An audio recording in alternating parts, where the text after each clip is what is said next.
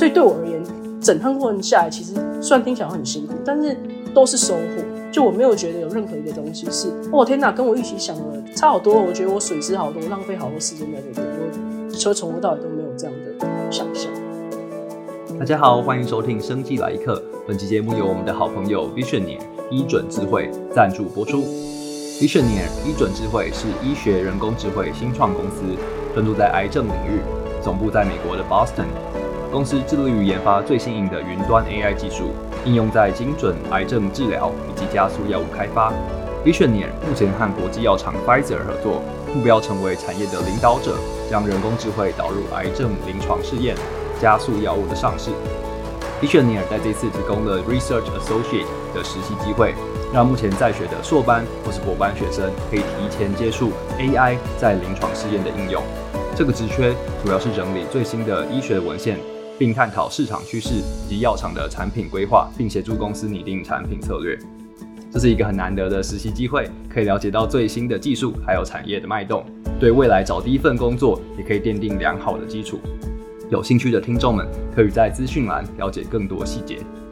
我们也在资讯栏提供 Visioneer 创办人于任堂博士于二零二二年受生技来客邀请的访问，和我们有兴趣的听众朋友分享任堂以及 Visioneer 的精彩故事。大家好，欢迎收听《生计来一课》，我是主持人乃群，我是今天的共同主持人 Crystal 彭玉如。在上一集的访问之中，我们访问到肖梦璇博士 Aaron，他和我们分享了他在博士班的辛酸血泪史。他的博士班路程真的是异常的艰辛啊！从这个找教授到和教教授的沟通磨合，还有最后的口试，都是重重难关。不过，Aaron 也和我们很真诚地分享了他在这一系列困难的挑战之中自己学到的一些成长，还有怎么面对这些外在的很艰难的挑战。最后，终于不是非常顺利的博士班毕业。那随后呢，Aaron 也加入了生技业，担任 Research Scientist 的一个科学家的角色。今天这一集，我们就想和 Aaron 聊聊他的业界工作经验。呃，其实我博士班的朋友啊，就是有些人他们都还在。学界跟业界之间的工作徘徊，在想说到底要怎么去在这两个之间做选择。那像我的话，我是在呃，我是一开始就很明确的知道说我想要往业界的方向去走。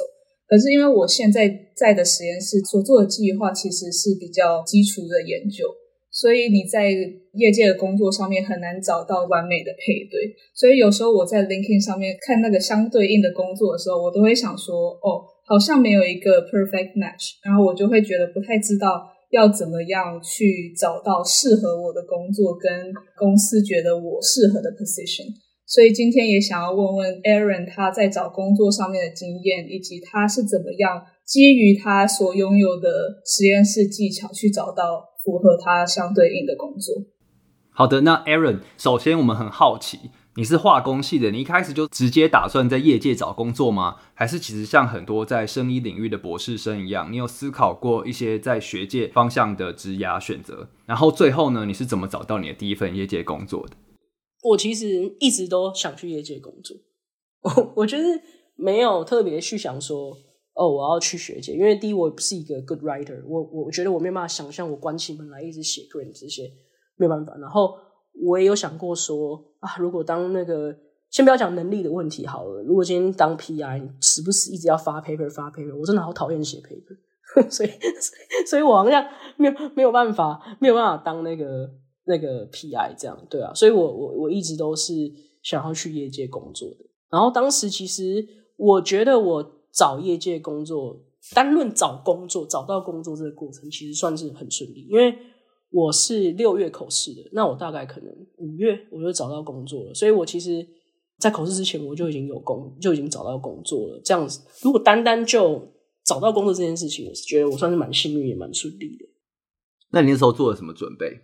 当时其实我做的准备就是，第一个就是 LinkedIn 嘛，那时候还不知道说自己的技能能用在什么地方，所以我花了蛮大量的时间。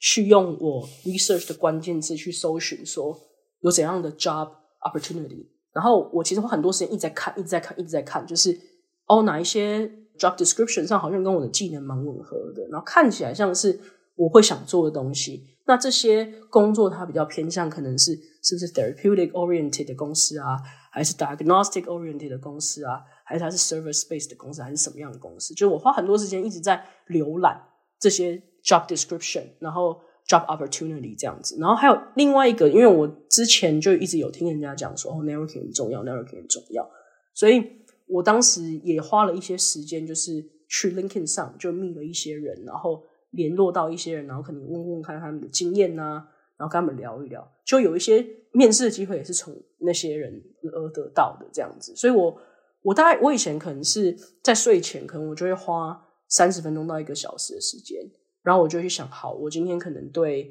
某个公司的 protein engineering 的工作有兴趣，好，那我可能就会上网先找 protein engineering，然后有没有人发表一些，比如说 post 啊、言论啊。然后我看到说，哎，有一个可能某某 scientist，或是在某一个 organization，就是 professional 的 club 里面有人发过某些 post，在介绍说，哦，这个 protein engineering 在干嘛，什么什么什么的。那我会看一下作者是谁，然后可能就会回去 LinkedIn 上，然后去 Google，就是去 message 他说，嘿，你好，我是谁谁谁，我对这个领域有兴趣，然后我看到你的 post 这些，但我对于他们的 day to day life，或是你们公司的一些 atmosphere 啊，然后的一些做事情的一些。vibe 上的东西，我也会很好奇，然后也想知道说，你们公司现在在做些什么东西啊？你有没有什么对于这个领域如果要发展上对于我的建议啊？等等那些，我可能就会去先 approach，然后先想去跟他多学习，就他的他怎么样去拿到他现在的 position，他经历的过程是什么，然后有没有一些建议？这样我可能就会去 message 这些人。那的确就是有一些人的确是有回我，然后也有一些蛮好的 conversation 这样子。对，所以我可能之前是。花比较多时间是在读 job description，然后还有是慢慢建立一些 networking 上面。我想要追问一下这个这个 job description 工作职位的描述上的一些问题。我觉得从学校到业界，蛮常遇到的一个问题就是说，好，我在学校是做某一个领域的研究，然后我不太知道怎么找到相对应的业界的工作是在跟我的背景相关的。所以你那时候是怎么做这样子的寻找？我就是一样是用关键词，就是我真的狂丢各种各种关键词，比如说我丢，比如说 phage display，那我有丢，比如说呃 NGS，比如说 protein engineering、molecular biology、sequencing，就是什么词我就都丢，就是什么词我都丢。然后丢进去之后，你就开始大量累积你自己的 database 嘛，就丢进去看一下说，哦这些到底在做什么？比如说我们以前 PhD 可能。一个人要把东西从头做到尾，就是可能从 protein 的 display 开始，然后 cloning、screening，然后可能还要 NGS data analysis，叭叭叭，一直这样下去。但你会发现说，有时候你丢不同观点，比如说丢 NGS，哇，这会会变得非常 specific，你可能就碰不到其他东西了。所以你看的时候就可以想说，哎，哇，那跟可能跟我想象有点不太一样哦。如果我想要做 NG 的相关的东西，好像。怎么变得好像常常都在 process sample 的感觉？里面好像也没有讲太多 data analysis，但他可能会碰到不同的呃 sequencer，不同的 sequencing type，就会知道说哦，原来如果我丢这一关键字进去，他们要的人可能非常 specific，要在这个位置上有很多的经验，那也许我就不适合，或是如果我真的很想要这样子的机会的话，我应该要补什么其他的 skill set，我才能拿到这样的机会。当时是丢很多关键字，然后去读，然后去有点像去找说，哦，原来我丢这个比较像是我脑中想象我想做的东西，或者是能够碰到比较多我想做的东西。那如果是这样的话，变成是就是我会去想的就是说，好，那我该怎么样去多跟不同的人聊，看怎么样能够 fill the gap，或者是如果我没有办法一步到位到这个 position。什么样的 position 是可能可以跟这样 position 的人有多一点接触，而且可以转过去的，就是这种是不同的 strategy。呃，虽然你第一份工作找的非常顺利，不过你是毕业前才开始找的嘛？那如果重来一遍的话，你会做怎样的调整？以前我都觉得说啊，找工作听起来就是一个，他们就说，因为问过很多人说啊，我什么时候开始找工作？很多人说 now now，我想说 now，我才博三，找什么工作？我 data 都没出来，我毕不了业，找什么工作？然后我我会觉得，很多时候我自己认为的找工作就会是丢履历、面试，然后说什么时候上班，然后就去上班。现在回头过来看，这其实我我觉得找工作跟找 P H 老板一样重要。你要跨进去什么领域，这个 team 好不好？你到底想要做怎么样的事情？你的工作能不能给你成就感，或带给你，让你在可能工作一两年之后，你成为更有竞争力的那个 competitor？因为职涯是一直永无止境的嘛，你每一年都可能要有一点进步，要有一点不同的东西，就是充实你自己的话，你到底想要第一份工，你想要怎么样的工作？这一份工作，如果你可以想象它放在你的履履历上，如果假设你今天两年后要离开，放在你履历上，你会是一个更有价值的人吗？你会是一个比两年前来说你是更有能力的人吗？如果这样想的话，你就会花比较多心思去思考说，哎，对，那我第一份工作我要做什么？我要跟 PhD 做的完全一模一样吗？那如果我现在的能力跟我现在技能只能做完全一模一样的工作，那我应该要找怎样的工作让它可以成为跳板，跳到我比较想要的另外一份工作呢？就是我觉得，如果我可以重来一遍的话，我可能会花第一个花多一点时间先去看，就是哪一些研究或哪一些公司是我非常有兴趣，而且我很看好，然后我觉得我会想去那边工作的。这第一点。那第二点是。我要怎么样跟里面的人有 networking 的机会？我以前我会觉得说 networking，那你就 message 他，然后跟他聊一聊，哦，成就成，不成就当做有缘嘛，对吧？可是你仔细想一下这件事情，就是说，我们讲 conference 好，如果你在 conference 上遇到一个厂商里面的 scientist，你觉得跟他聊来，这个厂商也是你很喜欢的。如果你是博山，你跟他聊过一次，哦，事后再 follow up，结果明年或是其他 conference 你又再遇到他一次，你又再跟他 follow up，联络感情。你们交流了两三次，他更了解你的东西，你也跟他聊更多之后，你跟他的 connection 又更不一样。当你真的需要找工作的时候，可能你手上有十个、二十个曾经联络过的人，可是 maybe 那些人，maybe 那些人可以帮你做内推，可是能够 go out of their way 去跟你说，哎、我们有一个 job，现在还没有 post，我觉得你很适合，你要不要来面试？要达到这样子能够帮助你的人，他需要认识你，他要够信任你，他才会做这件事。那这个需要时间。那一个好的工作，好的 team，其实会对你自己来说，你不止专业技能上有更好的增长，你工作起来一定也更开心，因为你在这 team 里面你有那么多可以学习的事情，做的东西也是有挑战性，是你自己喜欢的。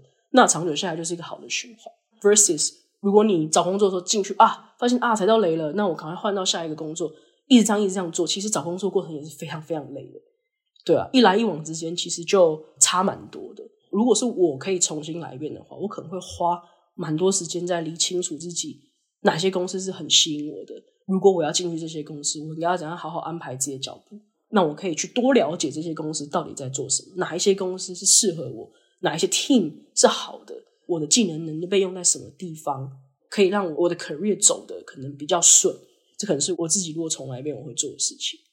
Aaron，你讲这个其实我觉得很符合我们 节目想做的事情，就是我们到现在其实做了六十几个访问，然后不同的产业、不同的职位、不同的部门，其实对我自己来说，从一开始听到现在，加上自己制作的过程呢，其实它让我有蛮好的，至少进步了很多关于生技整体产业。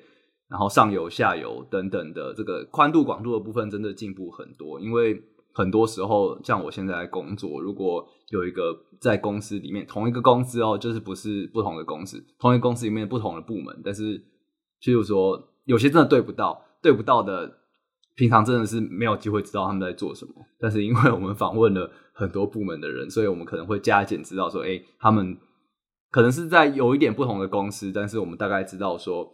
哎，这个职位的人大概需要做什么？那你就你就对他有一点了解，那你就可以跟他有更多的话题。然后，如果说对转职有兴趣的话，其实这也是一个很好的一个开始。对啊，而且我觉得在毕业前，比如像我第一份工作，我觉得我犯过我犯了蛮大的错的。第一个点就是因为我太想要脱离这个 PhD 的环境当中，所以其实我在。面试的过程当中有面试，这这细节到时候可以再讲。那我在面试的时候，其实有些 red flag 我放过了。那我放过之后，我自己的心态是觉得说，哎呀，反正大家都说业界一定比学界开心，大家都说那个找第一份工作是最难的，所以如果我找到第一份工作，可以了吧？我那个心态是很侥幸，就是觉得这样可以了吧？那就是大家既然都说业界会混得比较开心的话。哦，那我就听喽，我就因为我我真的好像也没听到有人说他业界过得比博士班还不开心的，我基本上没听到过，所以我就会觉得说，哦，好啊，那那如果是这样的话，我我真的没有什么好失误的吧，我就放过很多 red flag，我就过了这样子，然后就去工作了。我去之后，的确就发现有很多的细项，真的不是我当时想象的那样。我觉得我进去之后，发现我好像没有，第一没有办法融入这个 team，这样；第二，我没办法想象我自己在这间公司待一到两年的时间。那原因是因为我觉得我反而会失去竞争力。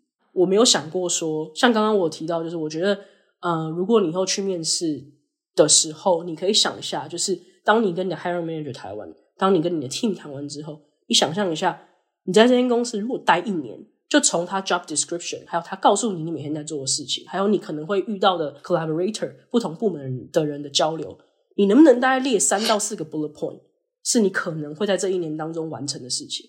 这些事情是不是你放在履历上是有用的，能够增加你个人的产值的？如果你觉得可以，哦，那我觉得你 maybe 你可以就是 give it a try。但是我后来发现没办法，我进到一间，我花了大把时间跟精力进到一间公司，是我发现我没有办法投入的。这其实对元气来讲很伤啊，而且很累啊。就是你必须得再跳出来，重新再去审视自己，然后重新再找工作。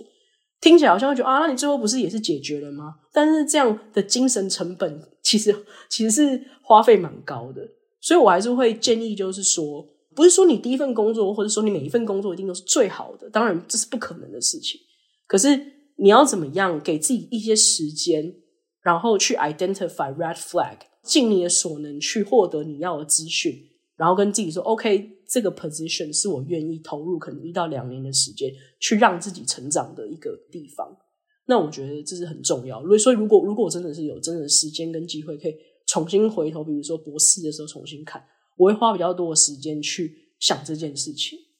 好，我们已经开始聊这个了。那其实我想要退一步，就是我们讲到你的第一份的业界工作，可不可以跟我们讲一下，你当初看上了这间公司的什么地方？你哪些你刚刚讲的 red flag，你在面试的时候？其实有机会问，但是你略过了。第一个就是这间公司是大公司嘛，大公司就稳定嘛。然后我没有听，那时候我们其实就有听到很多公司在裁员的嘛。这间公司就是它是没有在裁员方，一直在扩，所以会觉得第一个就是稳定。那第二个就是地点好，是我喜欢的地方嘛，我觉得很 OK 啊。Job description 上的内容，我会觉得哦，好像是我会想要做的东西，因为我会想要跟客户有点接触，所以那那个那个 position。呃，其实它可以让我跟客户有一些对谈，然后可以去了解他们想要制作怎么样的产品，然后会根据我们自己的 knowledge 还有我们的资源，然后去帮他们做出来。所以我会觉得，哎，好像是一个我会想尝试的一个 position。我同时当时也有问那时候的 hiring manager 说，如果在 scientist 的 position 上，我想要做转职的可能，公司是不是有这样的机会可以让我去 explore？他们都说 OK 啊，没问题啊。是 OK 的，我们都有这样的机会。那我就觉得说，嗯，那就是有一间大公司嘛。那如果进去里面跟认识不同的人，比如说 business development 的人啊，marketing 的人啊，不同 position 上的人，我跟他们多聊聊，也可以比较知道说日后自己的职业发展想要往哪个方向走。我觉得未必是一件不好的事情。所以当时这些点是蛮吸引我的。这样，然后我当时忽略一些细节，就是第一个就是当时我在面试的时候，因为我们在最后一关面试的时候。我们会有点像是一个 seminar talk 嘛，然后你的 team 或者跟你比较有 closely work together 的 team，他们就会来听你的报告嘛。结束之后，大家就会问你问题，有点像是去呃了解你你这个人就做事情的逻辑啊，然后怎么回答问题这样子。那我发现就是当那个我的大老板上来的时候，大家全部都变得非常安静，问问题就很 demanding，那其他人就不太敢在他讲话的时候讲话，或是没有什么沟通的空间。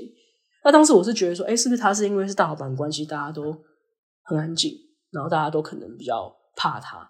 我没有想太多，而且我会觉得说，就算他 demanding，可能跟我接触也没那么高，因为毕竟他不是我的 hiring manager，所以我就觉得没关系啊，没关系啊，就放他过了这样子。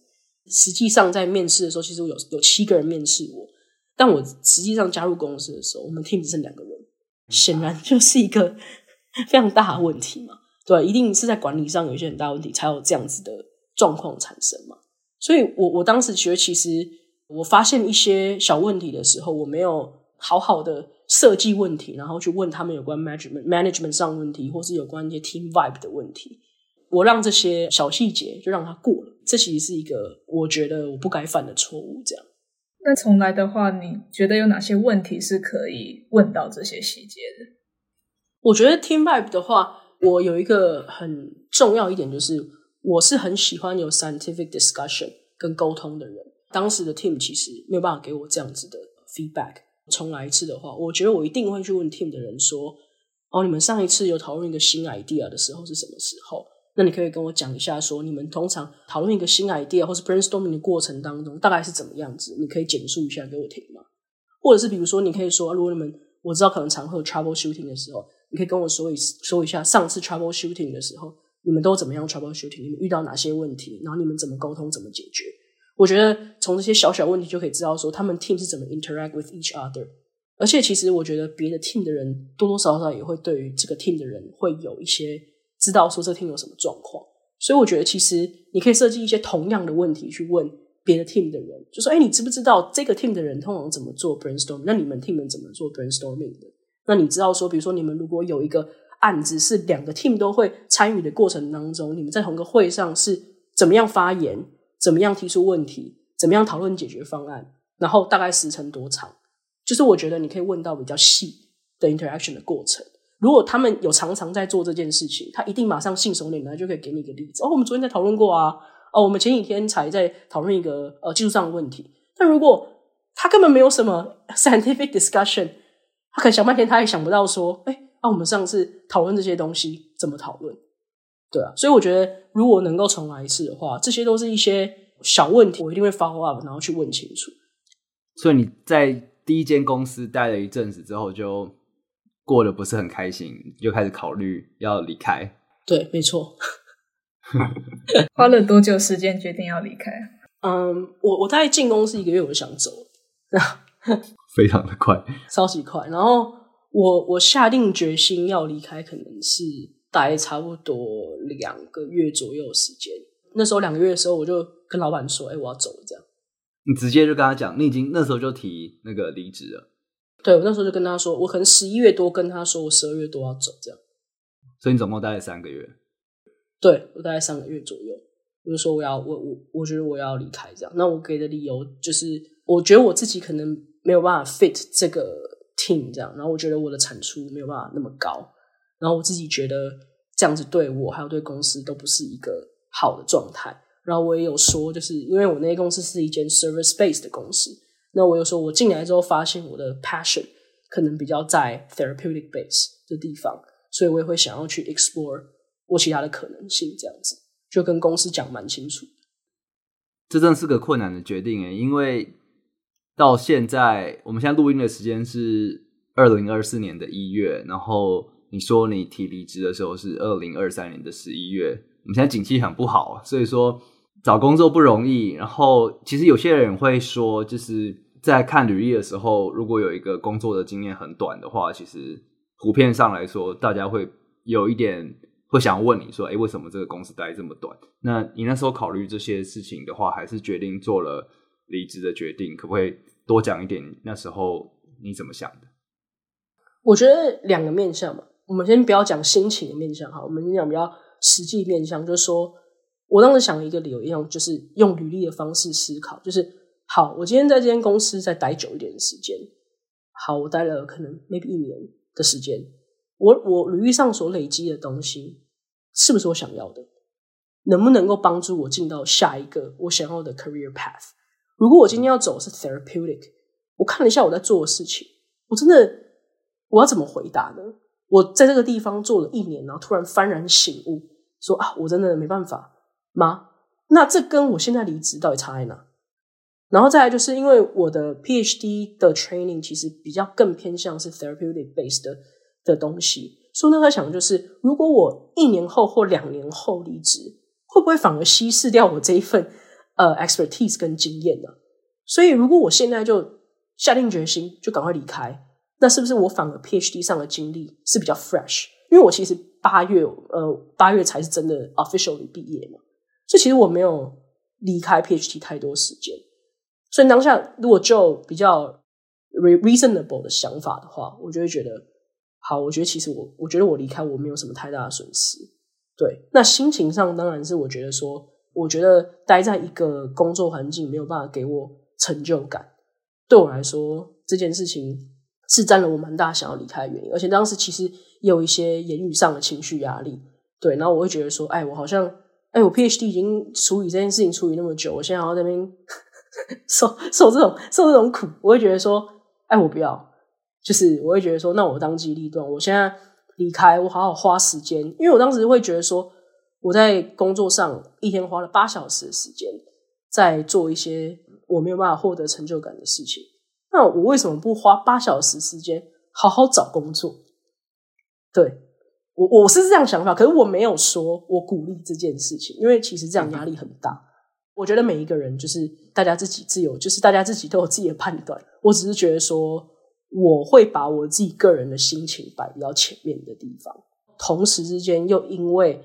现实上的考量之后，我就觉得好像如果我再待更久一点的时间，我我也没有觉得我的履历能够为我自己加分多少，所以我那时候会这样想，我就觉得说好，那我赶快离开，然后赶快找工作，就努力赶快找工作。哎，当时其实我要离职的时候，其实就有一些公司在做比较前期的 interview，所以我就觉得说好，那我赶快把这几间我有兴趣的，看哪一些能够拿下来再说。当时就是因为这样子，决定说。好，离职了，对，但是我不鼓励这个这个这个行为。我觉得如果对，如果真的可以，你在公司上就是领好的薪水，慢慢刷 LinkedIn 找工作，当然也很 OK 啊。我觉得这样子可能是最经济实惠的选择了。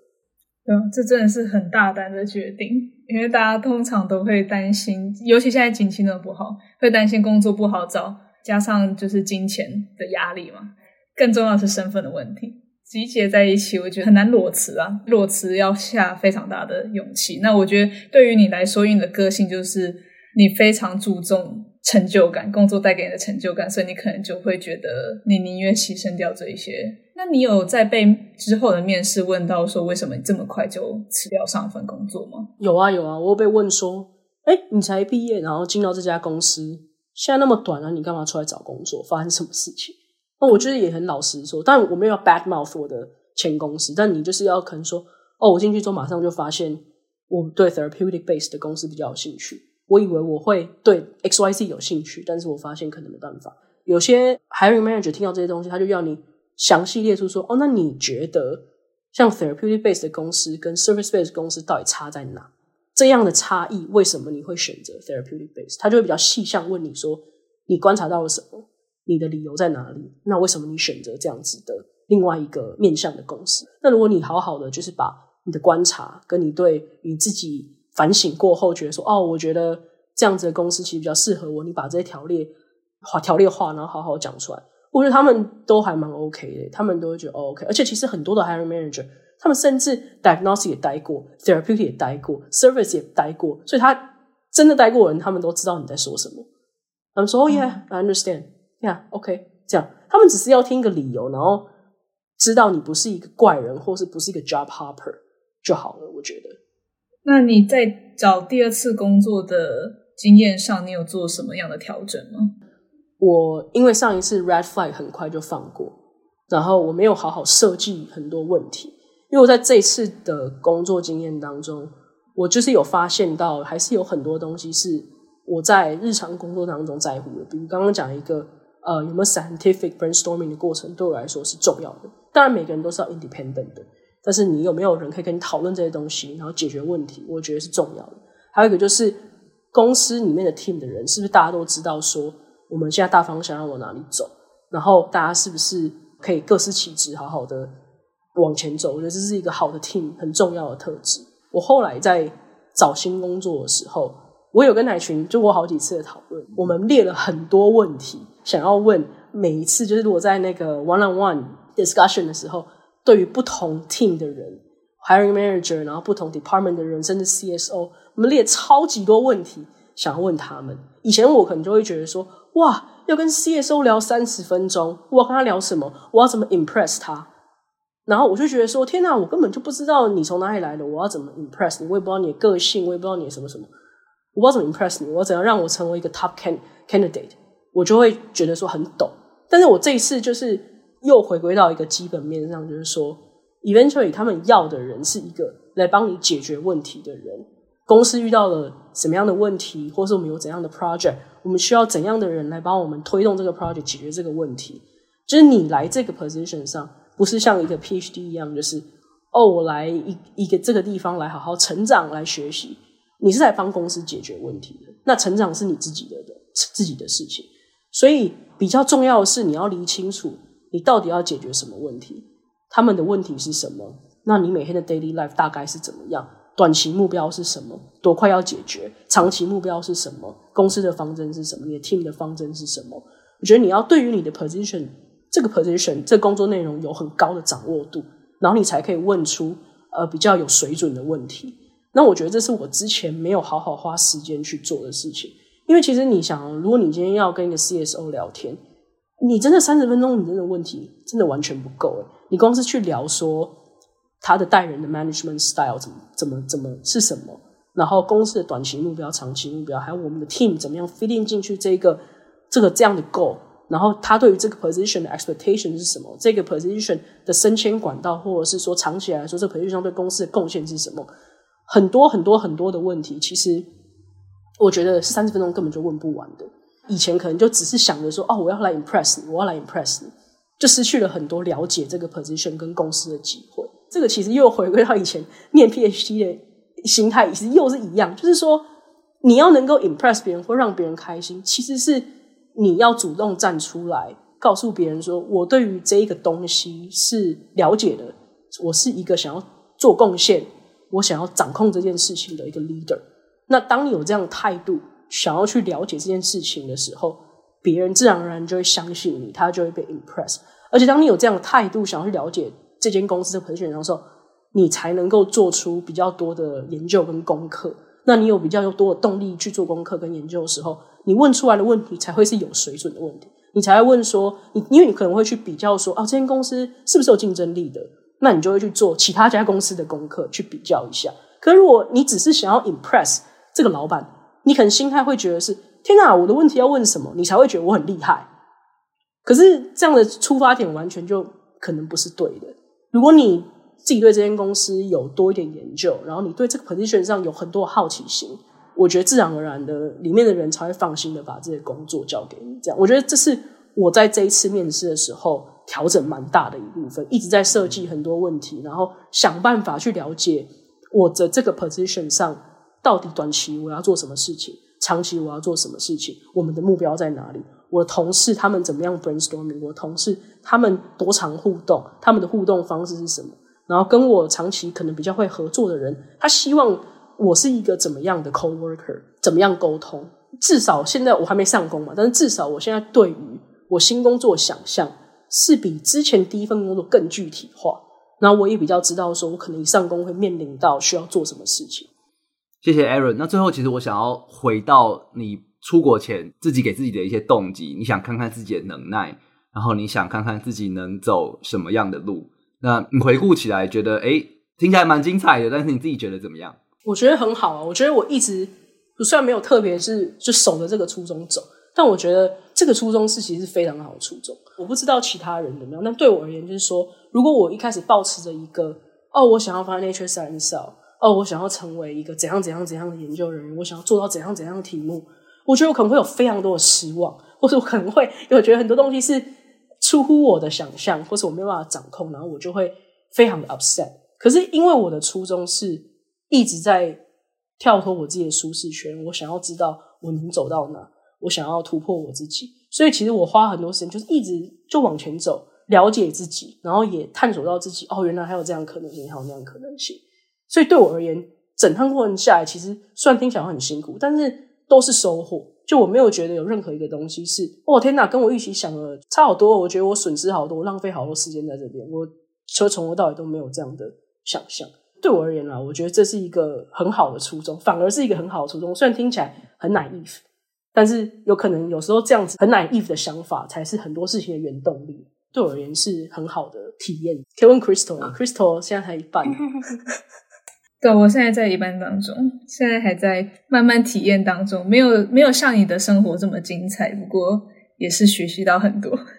不用不用不用永远都这样那么 intense 啊！我觉得就是你这样子也很好。没有没有没有，我现在很快乐。我有一个非常棒的博士班老板，对，那很棒，我觉得这样很好。对啊，我觉得我觉得没有什么不好。哎、欸，我可不可以补一个心灵鸡汤啊？好啊，补。没有，因为因为我觉得我当时在念博班的时候，虽然说呃我自己有转换，然后我也有很多朋友在旁边哦扶持啊，然后为我加油这样子，所以我觉得。很难得，可是遇到这样子其实很 frustrated 的状况的时候，如果有一个人告诉你说：“哎、你经历的事情，其实我也经历过啊，我很懂你的心情啊，你你很棒了。”其实我觉得这样其实是蛮好的鼓励。所以就是如果我觉得在听这一集，然后同时之间你的 PhD 或是不管在做什么事情，然后你觉得哦好 frustrated，然后你觉得可能自己对自己有很多怀疑的时候，我那时候都想到那个清大有一个老师叫彭明辉。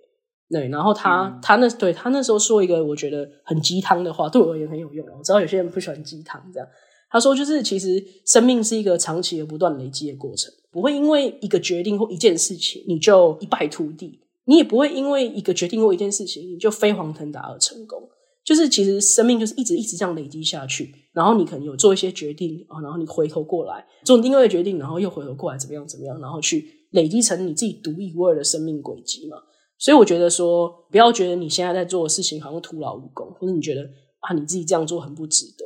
只要回归到初心，就是你觉得你是有自己有收获的，然后你觉得做这个东西，只要长久持续做下去，对你来说是一个好的事情的话，我觉得你就慢慢做就好了。反正最后这个东西累积成什么东西，根本没有人会知道。